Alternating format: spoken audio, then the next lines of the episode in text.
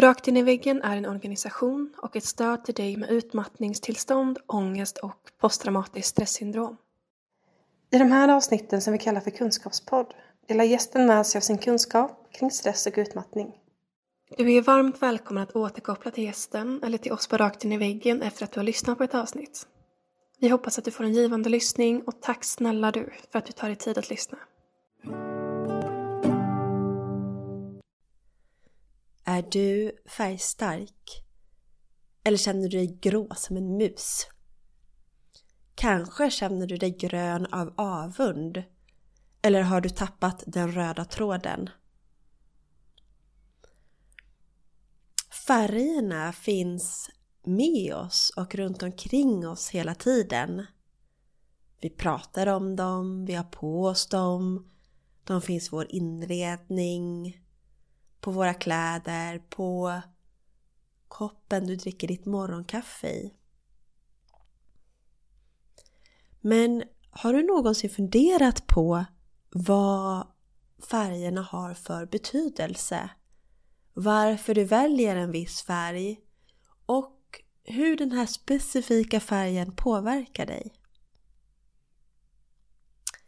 Det här är ett ämne som jag har intresserat mig av och grottat ner mig i de senaste tio åren. Och speciellt inte bara inom inredning som är min profession utan när jag också skulle hitta vägar till att må bättre och eh, förbättra min hälsa på olika områden.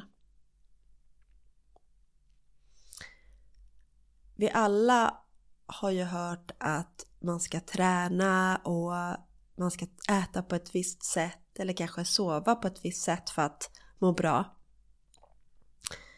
Men få vet om att något så enkelt som färg också kan vara helt avgörande för hur vi mår. Sara Garantu heter jag och eh, jag har jobbat som inredare i mitt eget bolag Studio Garantu i över tio års tid och eh, undersökt och specialiserat mig på just färg och färgens påverkan på oss människor utifrån ett inredningsperspektiv.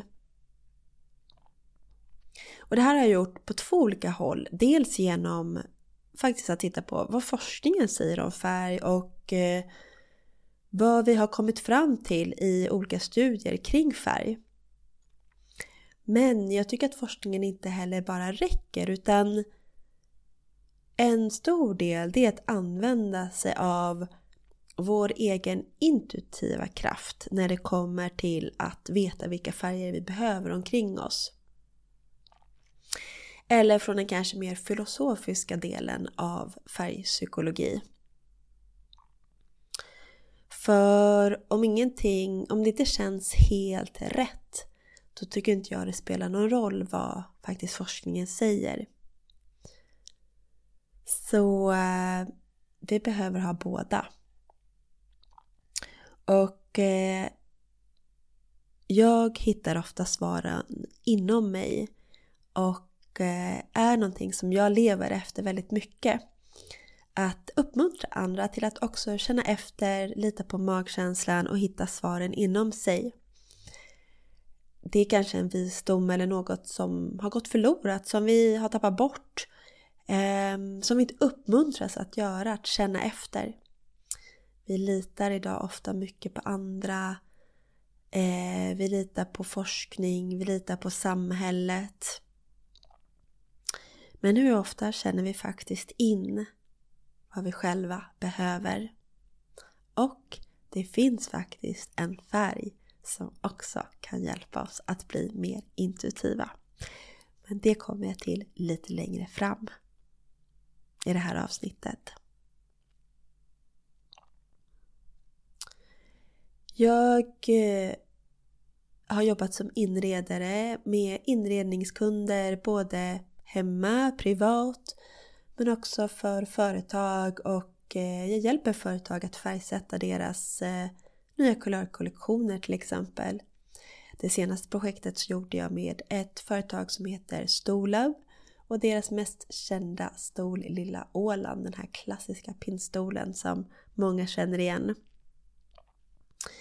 Och jag har även precis nyligen släppt en eh, tapetkollektion tillsammans med ett företag som heter Belarte Studio som sitter i Borås och gör olika tapeter. Och vi har tagit fram en kollektion för just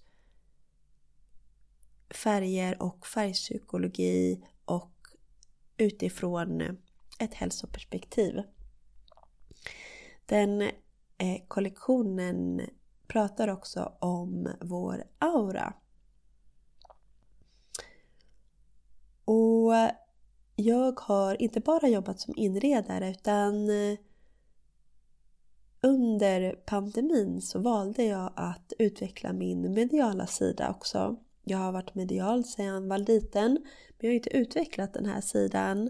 Eh, men under pandemin så hade jag massor med tid när alla mina föreläsningar och alla mina inredningskunder blev satta på paus. Och då lärde jag mig att läsa av en aura och auror runt omkring oss. Och för er som inte har hört talas om en aura eller vet vad det är så är det helt enkelt ett energifält som vi alla har runt omkring oss. Och det här energifältet är fyllt med olika färger. Och de här färgerna visar då hur, hur vi mår. Ehm, och eh, både vår mentala hälsa, vår psykologiska hälsa, hur vi mår fysiologiskt och andligt. Och några av er kanske har gått och tagit ett aurafoto eller hört talas om det. Så man kan alltså också genom en maskin, ett tekniskt mätverktyg, se auran. Men när jag gör en medial läsning av din aura så blir det nästan ännu mer detaljerat och nyanserat. I och med att det inte är ett tekniskt verktyg utan det är också jag som människa som läser av. Så det blir lite mer precis. Och eh, när jag gör, pratar om färgpsykologi så tar jag in då benet av min mediala sida och hur vi ser på färger rent medialt. Men även vad filosoferna säger såsom Goethe, Kandinsky, Paul Klee, Josef Albert, Johannes Itten, Hilma af Klint var, var några av eh, de filosofer som pratade om färg utifrån ett konstnärligt perspektiv. För det var faktiskt konstnärerna som hade full koll på vad de olika färgerna betyder och hur vi kan använda oss av färgpsykologi innan forskningen kom. Och med de här två lärorna det filosofiska och det vetenskapliga så vill jag påstå att kunskap om färg och färglära är världens bästa lifehack. Och jag skulle säga att färg är minst lika viktigt för vårt välmående som hur vi äter, hur vi sover eller hur vi tränar. För mig så är färgen och färgpsykologi en gammal visdom som har blivit bortglömd bland många andra. Tänk om jag sa att det fanns en färg som fick dig att varva ner eller en färg som fick dig att pigna till på eftermiddagen eller en färg som kunde hjälpa dig att komma tillbaka från din utmattning. Skulle du våga att använda dig av den då? Du kan fundera på det innan jag går in på vad de olika färgerna faktiskt betyder i lite senare i det här avsnittet. Många frågar mig Har du alltid varit intresserad av färg? Och ja, jag har alltid varit intresserad av färg. Jag kommer ihåg att eh, när jag satt i klassrummet i Hagsätra som är en förort i Stockholm som jag vuxit upp i. Så där skolan var vit, grå, och eh, ja, helt enkelt en betongförort i Stockholm. Så satt jag och fantiserade om andra färger på väggarna än den vita som stack mig i ögonen. För jag bara kände intuitivt att de här vita väggarna och de gråa golven kanske inte var det bästa för oss, för vår inlärning som barn. Och senare i livet så skulle jag ju då bevittna hur rätt jag hade. Sen så väcktes mitt färgintresse när jag pluggade till inredningsdesigner i Barcelona. För er som inte har varit i Barcelona kanske ni har sett några bilder på de färgsprakande husen, färgernas mecka. Och där fick mitt färgintresse väckas till liv och mina lärare uppmuntrade mig till att använda fler färger när jag gjorde min färgpalett. Jag älskar färg. Faktum är att jag knappt äger några svarta kläder. Jag vill vara så fräck att faktiskt avråda er från att bära svarta kläder. Speciellt dig som är högkänslig och det är ju 25% av befolkningen. I och med att den svarta färgen inte tillför någon energi så kan vi då känna oss extra utmattade en hel dag efter vi har burit svart. För mig så är den helt dödande energimässigt. Och energi är ju något som vi alla behöver mer av. Och jag vill också påminna er om, tänk förr i tiden. Då bar vi endast svarta kläder när vi var i sorg. 40 dagar efter någon anhörig hade gått bort. Eller så hade vi bara svarta kläder på oss när vi skulle på begravning. Och om vi tittar på hur det ser ut på gatorna idag så har 99,9% av oss svarta kläder. Vad tror ni att det innebär för oss? Och vårt färgseende och vårt välmående, vår psykologiska hälsa. Men jag vill också säga till alla er som har ett yrke där ni behöver bära svart. För jag vet att ibland så har man en klädkod på jobbet som är svart. Vad gör man då? frågar många mig. Och då brukar jag säga, då kan ni ha färgglada underkläder. För det är det som är närmast kroppen som spelar störst roll. Så när jag hade pluggat klart min utbildning i Barcelona och blev uppmuntrad till att använda färgernas betydelse och färgpsykologi i mina projekt så flyttade jag hem till Sverige och hade målarpenslarna i högsta hugg för att inspirera svenskarna till att våga mera färg. Det här var 2008. Men inte kunde jag ana att ingen vågade, ingen ville och ingen förstod vad jag försökte säga. Till min stora sorg så blev väggarna bara vitare och vitare. Rent och fräscht, hette det visst. Jag fick även höra ordet bostadskarriär. Och förstod snabbt att just det, här i Sverige så tjänade vi ju pengar på att köpa och sälja bostäder. Man gjorde en så kallad bostadskarriär. Och i genomsnitt så flyttade vi vartannat år, vart tredje år. Så när jag kom där med min färgpalett till mina kunder så fick jag ofta svaret att Nej men det är ingen idé att måla om i en annan kulör. Vi ska ju ändå sälja snart. Och för försäljning så är det ändå bäst med vitt. Och ja, absolut, jag förstår argumentet utifrån perspektivet bostadskarriär. Men Tänk att du och din familj, dina barn, ska bo här i två år och frodas i detta nya hem. Det är inte så många nya tankar eller nya idéer som växer fram mellan fyra vita väggar. Jag började till och med fundera på om det var de vita väggarnas fel och de svarta klädernas fel att så många var och blev utmattade i vårt land. Det här är bara mina egna tankar och funderingar och jag vill gärna att du känner in och tänker och analyserar för dig själv vad färgerna kan göra för dig. Så uh, låt mig få presentera vad jag har hittat under uh, mina tio år som detektivforskare inom färg.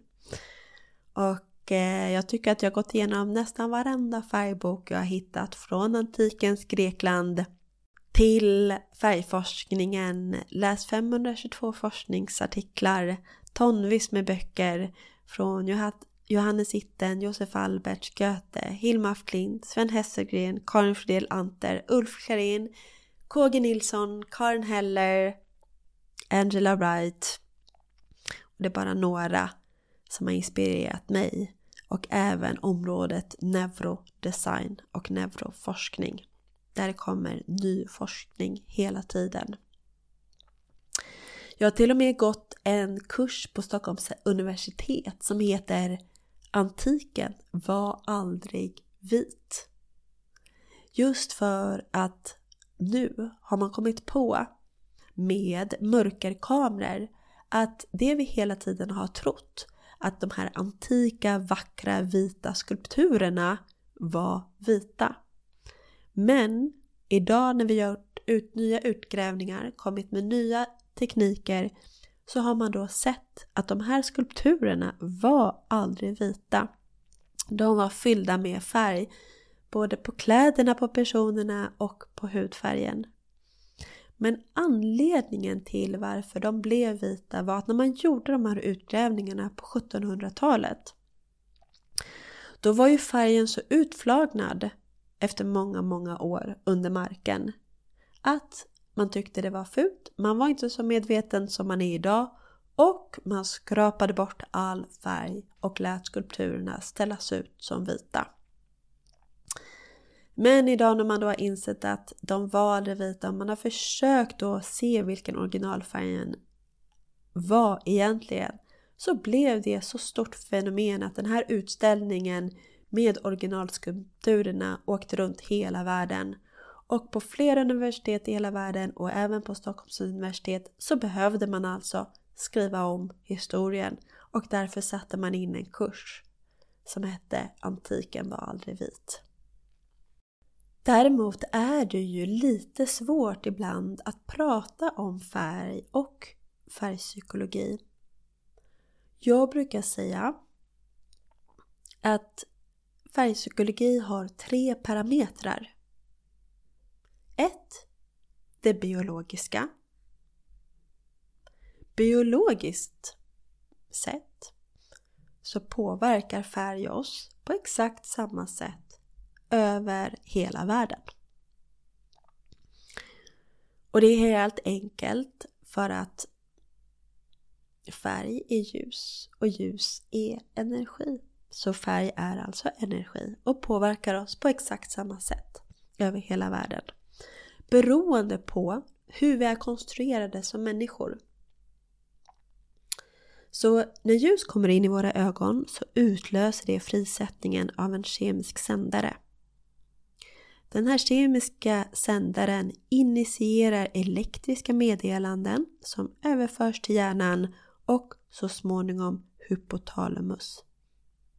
Och den här lilla hypotalamusen som vi har i hjärnan tillsammans med hypofysen styr vår ämnesomsättning, kroppstemperatur, reglerar vattnet, sömn, autonoma nervsystem. Och det här betyder då att färg inte bara är en visuell stimulans. Färg skapar fysiologiska förändringar inom oss. Eller i psykologiska termer så ger det oss en känslomässig upplevelse. Så det här är hur färg biologiskt påverkar oss. Men sen så har vi också det här lilla fenomenet som heter kultur. Kultur beroende på vart vi har vuxit upp, när i tiden vi har vuxit upp och i vilket land vi har vuxit upp så kommer vi ha olika preferenser kring olika färger. I vissa länder så betyder en färg en sak och i andra länder kulturellt betyder det någonting annat. Och det är ofta förknippat med religion, eller politik, eller en händelse. Det kan också vara förknippat med vårt språk. I Sverige till exempel så är grönt en färg som väldigt många tycker om. Vi associerar den till naturen, till våra sommarstugor, växter, grönt är skönt säger vi i språket. Så grönt kulturellt för oss är en positivt laddad färg, för de flesta av oss. Men åker du däremot över till Kina så är grönt negativt laddat. Grönt betyder nämligen avund i Kina. Och har du på dig en grön hatt så sägs det att din partner har varit otrogen. Så grönt har inte alls samma betydelse i Kina som den har i Sverige. Där är det någonting negativt. Rött däremot är deras turfärg. Så när börsen går upp i Kina så är den röd. Medan röda siffror i väst betyder ju att det inte går så bra. Den sista parametern kallar jag för trend. Så beroende på vilka trender som råder så kan vi också ha en känslomässig intresse för en viss färg eller inte. Och jag som även jobbar med trender och tänker att jag blir inte påverkad eftersom jag då vet vilka trender som ska komma. Så vet jag att undermedvetet när jag har matats väldigt mycket med den senaste årens trendfärg lavendelila, Ja, då vill jag helt plötsligt ha en lavendelila lampa eller tröja. Och jag brukar säga att man behöver inte följa trender inom inredning eller inom mode. Men man kan vara medveten om att de finns och att vi blir påverkade. Och varför vi också tycker om att förändra oss har också med att våra hjärnor har inte förändrats så mycket sedan vi levde ute i naturen. Nu lever vi i små boxar inomhus. Men egentligen så är inte vår kropp så anpassad för det. För i naturen så sker det mycket förändring hela tiden. Och det är på något sätt ordning i kaoset i naturen. Och därför brukar jag också uppmuntra att förändra saker i ditt hem eller på dina kläder. Och det behöver inte alltid vara att du ska köpa nytt. Du kan helt enkelt ibland bara byta med någon. Eller köpa på second hand. Idag finns det väldigt många bytesgrupper på Facebook som i alla fall jag är med i. Alice Flattery som är neurolog pratar om det här fenomenet som kallas för förundranseffekten. Förundranseffekten är en känsla av storhet och respekt som framkallar ett psykologiskt välbehag och en fysiologisk respons i kroppen. Och det här inträffar när vi uppslukas av något som vi upplever som vackert. Till exempel en naturvy, en intressant arkitektur, ett storslaget konstverk eller något så enkelt som en vacker blombukett med massor av färger. Och den här effekten, förundranseffekten, påverkar oss psykologiskt, fysiologiskt och socialt. Man har till och med upptäckt att denna förundranseffekten kan minska kronisk inflammation och frisätta dopamin som är avgörande för vår kreativitet. Innan jag går in på vad de olika färgerna betyder från ett färgpsykologiskt perspektiv så vill jag bara först berätta vart du kan hitta de här färgerna om du skulle bli intresserad av att faktiskt jobba med en färg för att förändra ditt välmående. Så du kan antingen ha på dig färgen på kläderna och eh, kom ihåg att det är det som är närmast kroppen som ger mest energi till din aura. Och såklart har du lyxen att ha naturliga material så är det bättre. Och man kan tänka ofta att ju mer kulört färgen är, ja, desto mer effekt får du av färgen. Men du kan ju också ha på dig den här färgen i inredning. Du kan använda färgen i eh, gardiner, kuddar, mattor. Ja, vad du känner känns rätt för dig. Och vi kanske inte alltid vill göra om hemma, ofta. Men de flesta av oss har några uppsättningar av sängkläder. För man kan faktiskt även sova i färgen genom att ha på den på dina lakan. Färger finns även i kristaller och eteriska oljor och du kan även äta färgen. Färger påverkar vårt energisystem genom sina vibrationer och eh, därmed så påverkar det vårt fysiska och känslomässiga välbefinnande. Genom att använda rätt färg vid rätt tillfälle så kan vi ändra våra negativa aspekter till positiva aspekter. Bli friskare och höja vår medvetandenivå. Nu är du säkert nyfiken på vilken färg du ska ha på dig när. Vi börjar med den mest grundläggande färgen och den färgen som vi behöver alla mest av i Sverige. Nämligen rött. Vi lever i ett land som det är mörkt sex månader om året. Vi får inte så mycket energi från solen.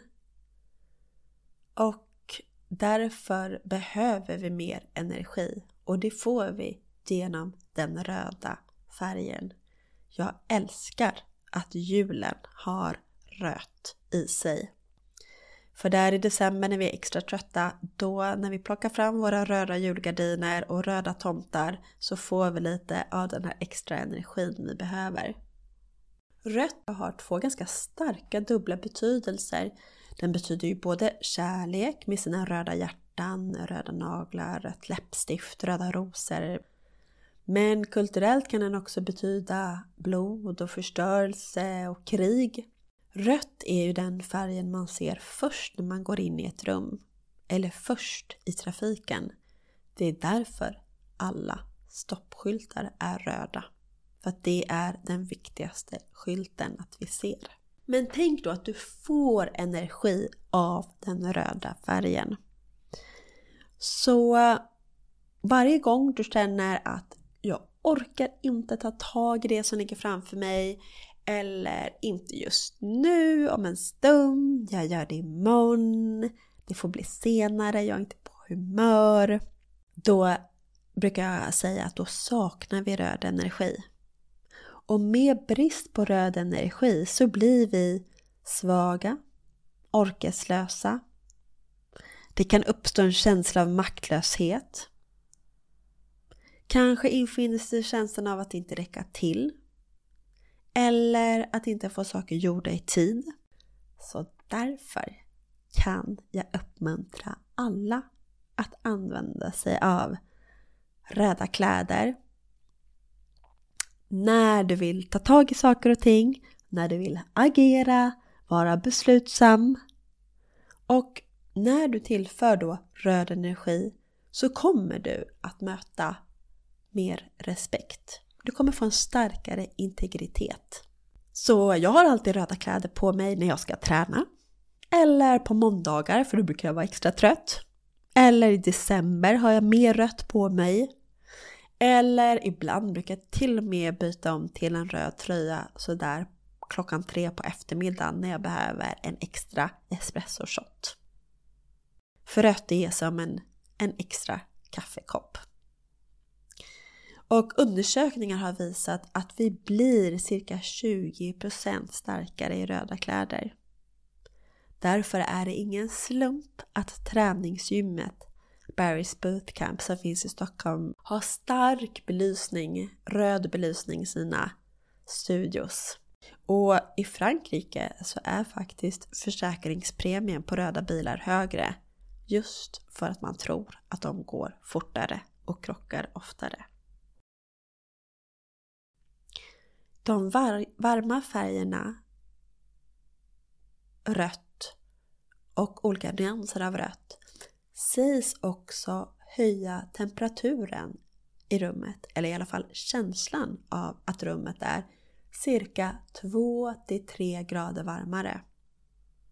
Så nu när elpriserna är så höga så kanske man kan måla om sitt rum i någon röd varm ton. Tänk bara att inte ha alltför starka röda toner på väggarna utan dra ner den med lite svärta. Eller lite vitt. Så när du har boostat dig själv med den röda energin känner att du nu har kraft att ta tag i saker och ting. Men vad ska du nog då ta tag i? Ja, då går du över till att använda dig av den orangea energin. För den orangea energin hjälper dig att bli mer kreativ, känna mer lust, glädje, kreativitet, livsnjutning. Den främjar även sociala kontakter och interaktioner. Så när du, om du säger till dig själv Måste jag? Det där kanske inte blir bra. Eller det där låter jobbigt. Eller jag har ingenting att göra. Ja men det är ett tecken på att du saknar orange energi. Och eh, jag brukar ju såklart också testa min egen färgpsykologi och det kan jag rekommendera dig att göra också. Det handlar för mig mycket om att testa sig fram. Så testa om de röda träningskläderna gör dig starkare. Testa om du blir mer social i orangea kläder. Och jag har ju testat det här speciellt när jag dansar pardans. För det är en av mina fritidsintressen. Jag dansar foho, bachata, salsa. Och eh, när jag har på mig mina orangea byxor när jag ska gå ut och dansa socialdans, ja, då blir jag uppbjuden ungefär dubbelt så ofta som när jag har på mig mina svarta byxor.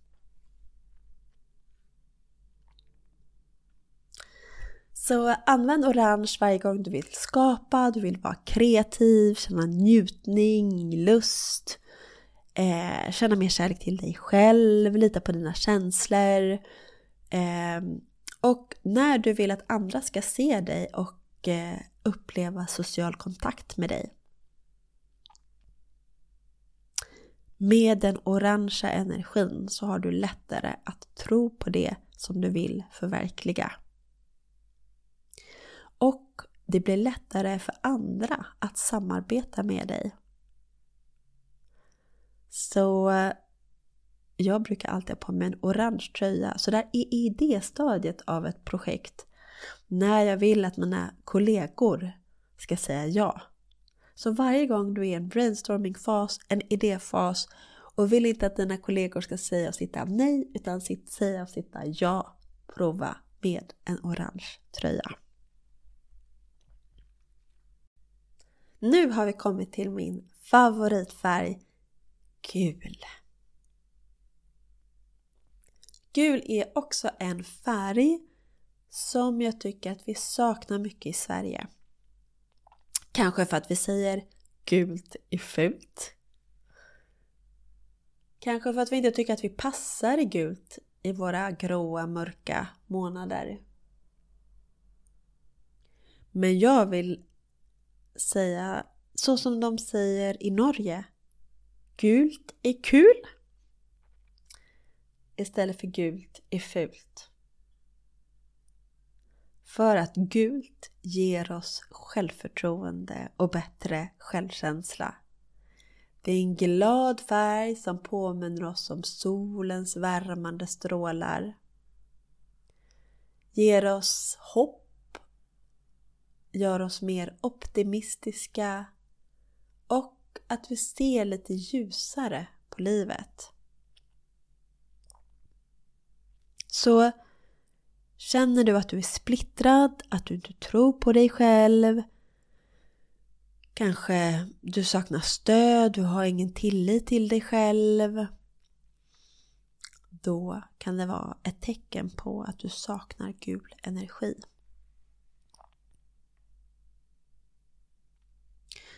Så jag rekommenderar gult till alla som vill få ökad självkänsla, ökat självförtroende, en extra boost när man har varit sjuk eller utmattad under en längre tid.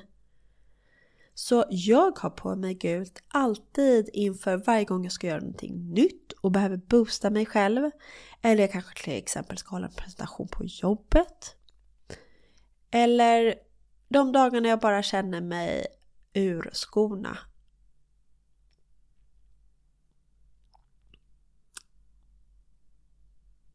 Men så det kan vara en bra idé att skicka gula rosor till någon som är sjuk. Eller gula tulpaner. Men var försiktig så att du inte gör det till en fransman.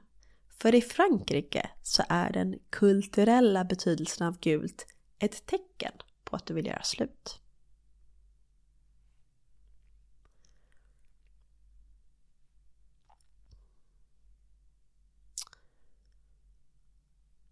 Så några gula råd på vägen. Den gula hjälper dig att stärka din identitet, din integritet. Du blir mer medveten om dig själv och vågar hävda din rätt. Varje gång du står inför ett val, vill bygga någonting nytt eller skapa någonting eget.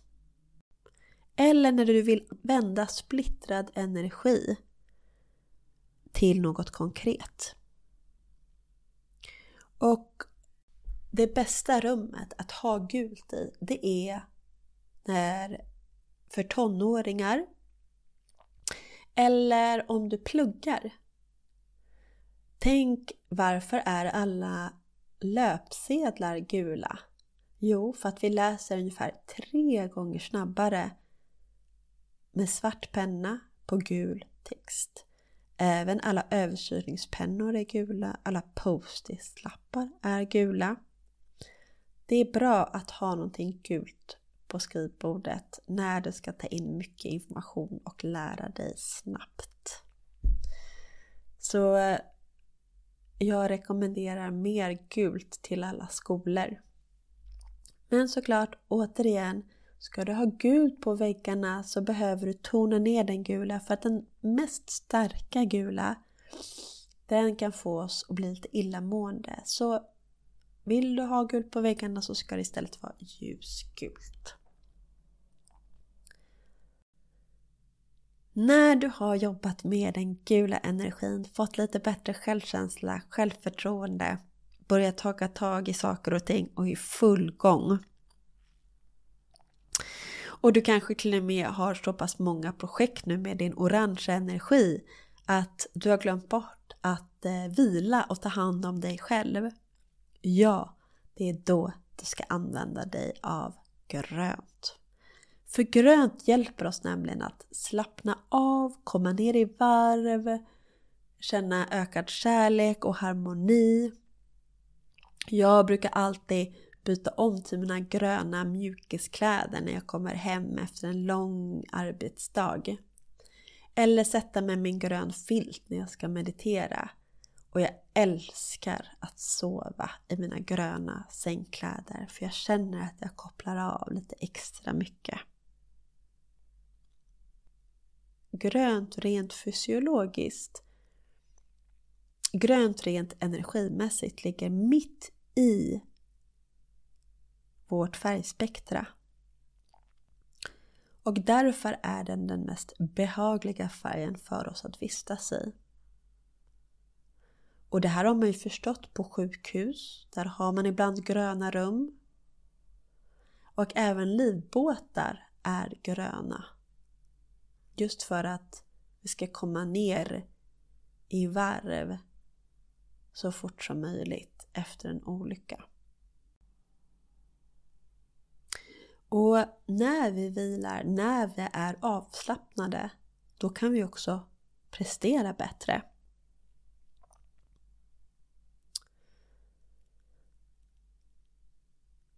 Growth, ett begrepp som förknippas med innovativt tänkande. En grupp universitetsstudenter på Regent University i London de uppvisade större visuell kreativitet när de hade utsikt över naturen eller när de arbetade på ett grönt papper. Så använd grön energi, gröna kläder varje gång du vill koppla av, vara mer i harmoni, eh, känna gemenskap, lugn och ro, stillhet, avstå från stress. När du bara vill ta stunden som den kommer. Tänk, grönt är skönt och hjälper mig att andas ut. Blå. Blå är den färgen jag har på mig idag när jag sitter här och pratar med er. För att blått står nämligen för kommunikation. Så varje gång du ska tala inför en grupp, vill bli bättre på att kommunicera, vill tala din sanning, ställa högre krav eller bara göra din röst hörd. Det är då du ska vända dig till den blåa kompisen. Och rent kulturellt så står också blått för en viss typ av seriositet. Tänk alla som jobbar och vill vara seriösa och kommunikativa i sitt företag. Ja, vilken färg har de på sina loggor? Tänk Facebook, Twitter, LinkedIn, Volvo, SAS, Tillväxtverket. Ja, alla är blåa. Alla signalerar vi kan det här med kommunikation. Den blåa färgen blir som ett utropstecken i ditt liv. Och jag har nästan alltid på mig blå kläder när jag ska stå och tala inför publik. Känslan är nästan att det är lättare att sjunga eller tala ut eller stå upp för vad jag tror på. Och man har gjort studier på att vi också koncentrerar oss bättre i ljusblå rum. Så har du ett arbetsrum där hemma eller jobbar med någonting där du behöver koncentrera dig under längre perioder. Ja, då kan det vara en idé att måla om ditt arbetsrum i just ljusblått. Men kom ihåg, har du ett arbete där du ska vara mer kreativ, ja då kan ju också orange vara en bra kulör.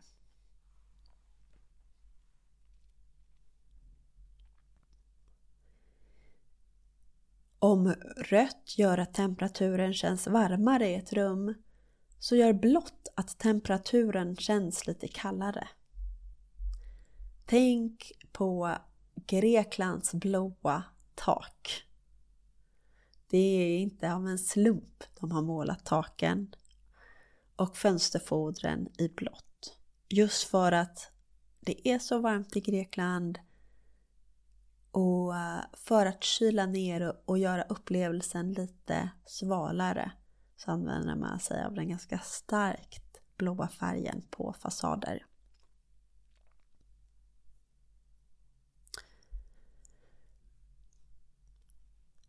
Kommer ni ihåg att jag sa att det fanns en färg för när du ska lyssna på din intuition? Eller vill öka din magkänsla kring någonting? Ja, då är det mörkblått du ska använda dig av. Eller som jag kallar den för indigo. Alltså en blå med ett släng av lite rött i sig. Som du säger ofta Jag har ingen aning. Jag är så dålig på att lyssna på mig själv. Jag önskar att jag hade bättre mediala förmågor. Då kan du använda dig av mörkblå energi. För den hjälper dig att reflektera inåt. Den hjälper dig att ta andningspauser, lyssna till dig själv. Så varje gång jag ska meditera eller vill vara lite mer intuitiv kring ett projekt då brukar jag använda mig av en indigofilt eller indigokläder. Och för alla som har svårt att somna så kan det även vara bra att måla om sovrummet i mörkblått. Eller kanske ha mörkblått i taket. Så varje gång du vill hitta ett mer djup i dig själv eller vill vara andligt kreativ då kan du använda dig av mörkblått.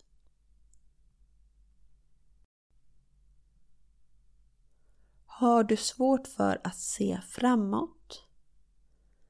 Ser du bara hinder på vägen? Styrs du ofta av din rädsla? Det kan vara ett tecken på att du saknar lila energi. Den lila energin är också en kreativ, intuitiv färg.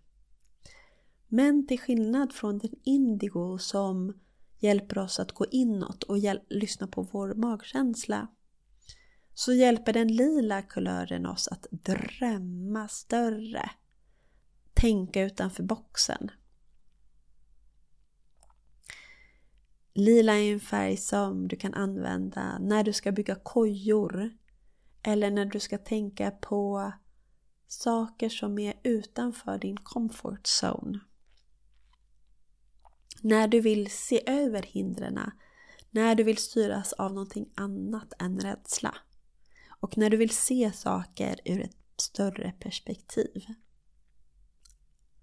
Lila är en sån här färg som vi inte använt oss så mycket av in, i inredningen fram till 2022 då det stora företaget Pantone utsåg lila till årets färg.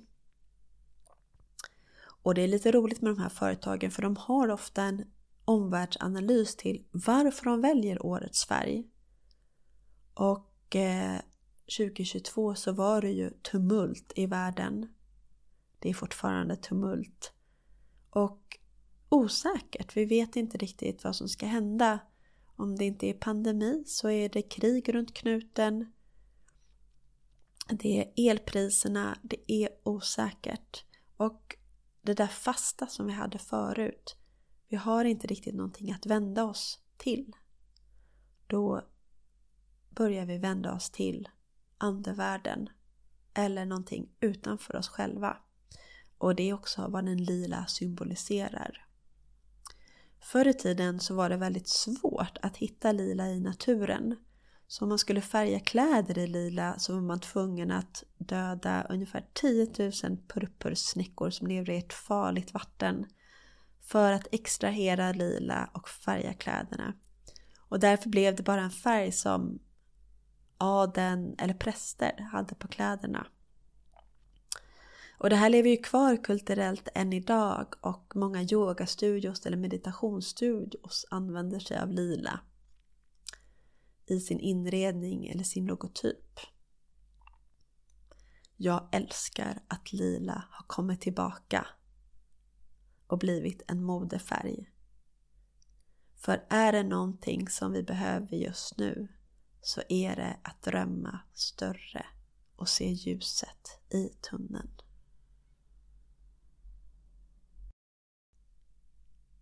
Så använd lila när du vill ta lättare på saker, lyssna mer till dig själv, utveckla din egen medialitet, drömma mer.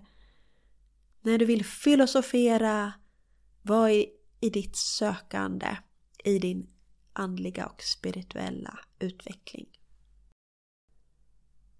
Jag ska lite kort även nämna turkost och rosa. Turkos är en blandning mellan grönt och blått. Och från min mediala utbildning så säger vi att turkost står för när du vill få djupare insikter om dig själv och hitta din själsliga väg i det här livet. Men om du tror på det så kan turkost även hjälpa dig att få kontakt med ditt övermedvetna eller andliga kulturer som Atlantis, Lemurien eller andra planeter. Rosa är en kontroversiell färg och den har ofta förknippats med små flickor. Men eh, det jag vill poängtera är att det inte alltid varit så utan förr var faktiskt rosa en färg för killar. Eftersom rött var en manlig färg så blev rosa, som egentligen är då ljusrött, en färg för pojkar. Och Maria Magdalena hade ju en ljusblå klänning på sig, så det var färgen för flickor. Men under andra världskriget så bytte man lite på färger. För att de mörkblå kostymerna tillhörde männen. Och då fick helt enkelt kvinnorna och tjejerna rosa. Sen började det här marknadsföras mycket i USA. Och eh, mycket av det som kommer från USA kom ju snabbt till Sverige. Och därför blev det rosa för flickor och blått för pojkar. Men vem vet, snart kanske historien ändrar sig igen och vi börjar marknadsföra rosa till pojkar. Och rött och blått till flickor.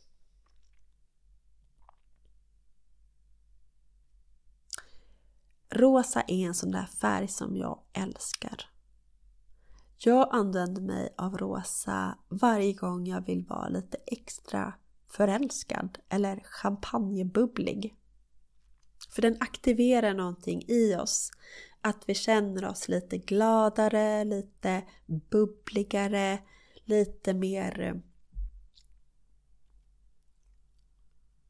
fnittriga fast på ett positivt sätt.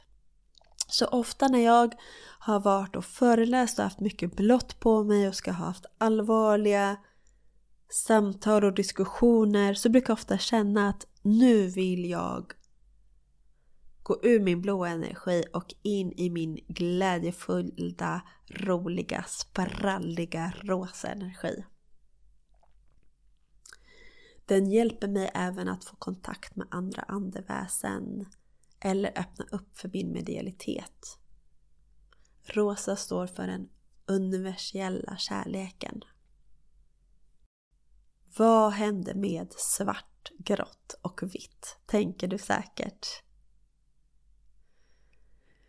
Jag ska inte prata så mycket om de färgerna men det jag kan säga är kom ihåg att Känner du dig utmattad så är min personliga rekommendation att helt undvika svarta kläder.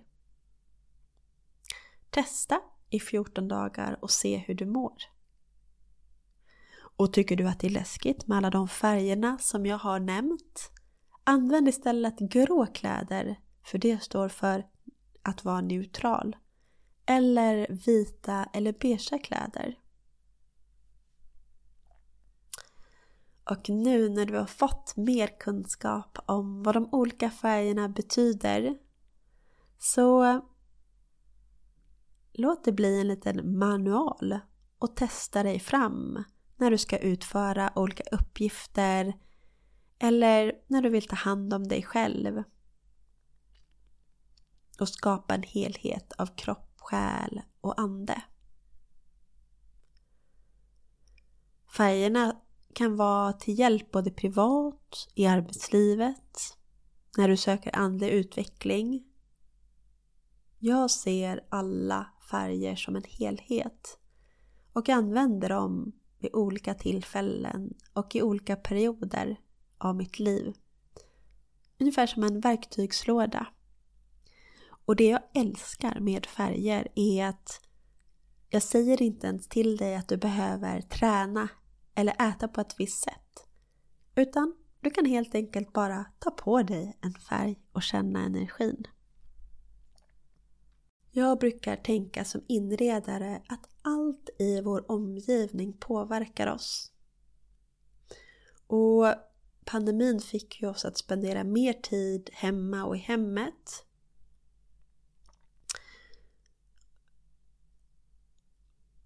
Men på det sättet så har vi också mer makt att påverka den omgivning som vi vistas i.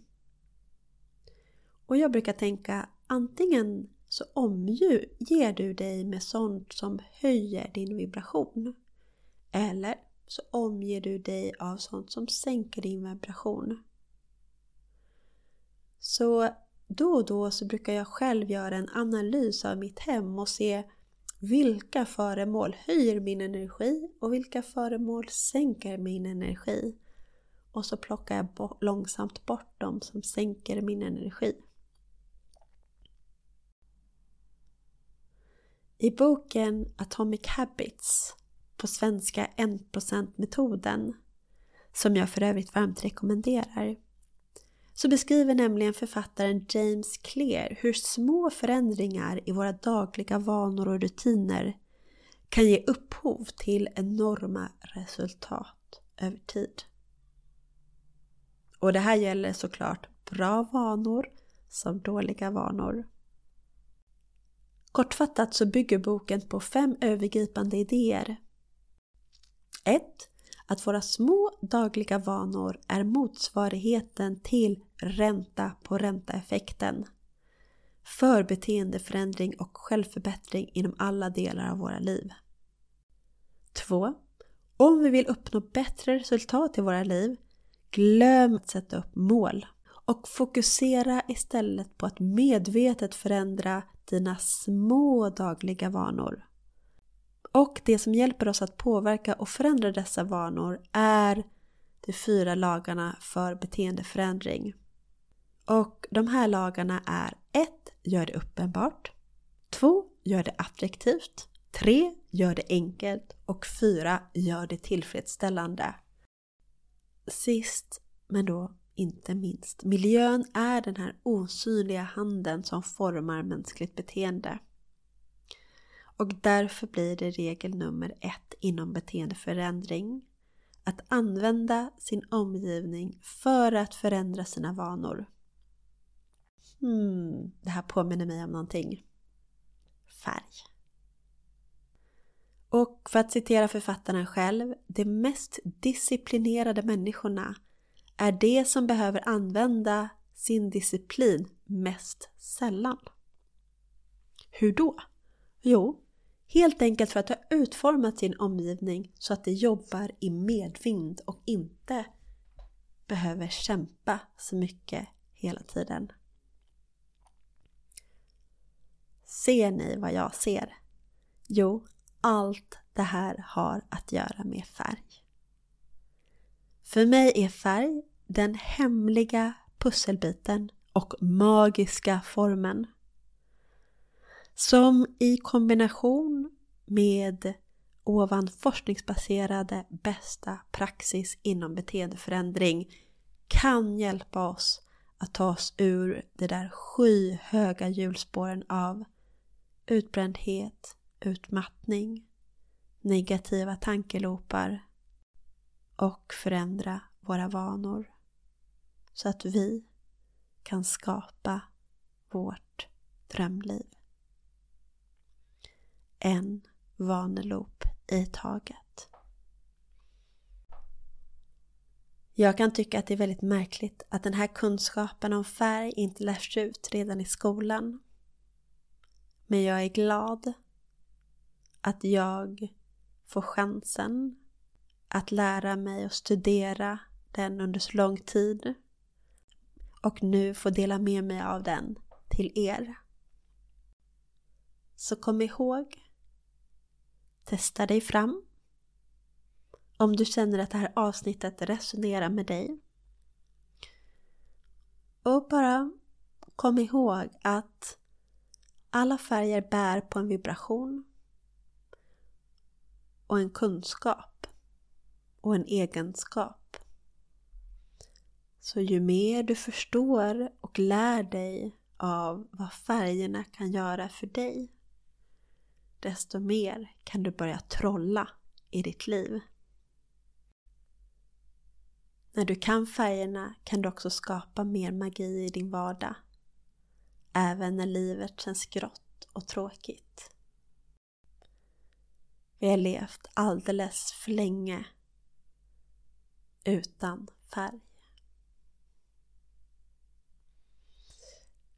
Men det är dags att ändra på det.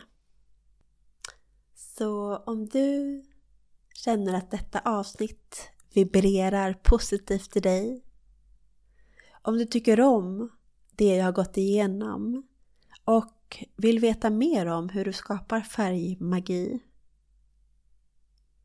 och är redo att ta de första stegen att förändra och skapa ditt drömliv. Eller bara ta ett till steg i ditt liv. Så har jag lite olika kurser. Jag har bland annat en onlinekurs på Vibration som heter Skapa ditt drömliv med hjälp av färg. Där jag går igenom färgerna lite mer noggrant och vad de betyder och vart du kan hitta dem. Det är en kurs som du kan gå i din alldeles egen takt. Men framförallt så blir du också en del av vårt community av färgsprakande själar som alla har vaknat upp till att detta lifehack hjälper och stöttar dig och varandra. Och är du nyfiken på att upptäcka vilka egna färger du har i din aura så är du varmt välkommen att göra en auraläsning med mig. Då går du in på min sida www.myaura.se Och eh, har du ont? Känner du värk och smärta? Eller känner du dig trött? Eller bara önskar en extra energiboost? Så kan du också boka en frekvensterapibehandling med mig om du bor i Stockholm. Där håller jag till på Ola Moon på Söder på fredagarna. Och det bokar du också via min sida myaura.se. Är du mer intresserad av mina inredningstjänster och vill få hjälp med att veta vilka kulörer du ska ha på dina väggar när du målar om?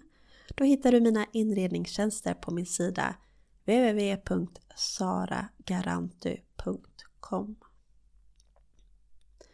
Och det bästa sättet att hålla kontakten med mig är genom att prenumerera på mitt inspirationsbrev som du också hittar på saragarantu.com du kan också följa mig på Instagram där mina konton är att Sara för min inredningssida eller myaura.se för min mer andliga sida. Tack så mycket för att du har lyssnat på det här avsnittet och hoppas att vi ses på ett eller annat sätt och jag önskar er alla ett riktigt färgglatt liv.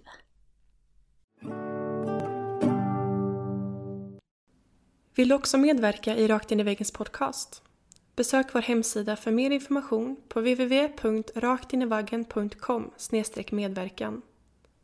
Om du vill tipsa oss om en poddgäst eller om du har en fråga eller synpunkt på det vi gör kan du alltid mejla oss på podcast raktinivaggen.com för att få svar. Tack för att du lyssnar.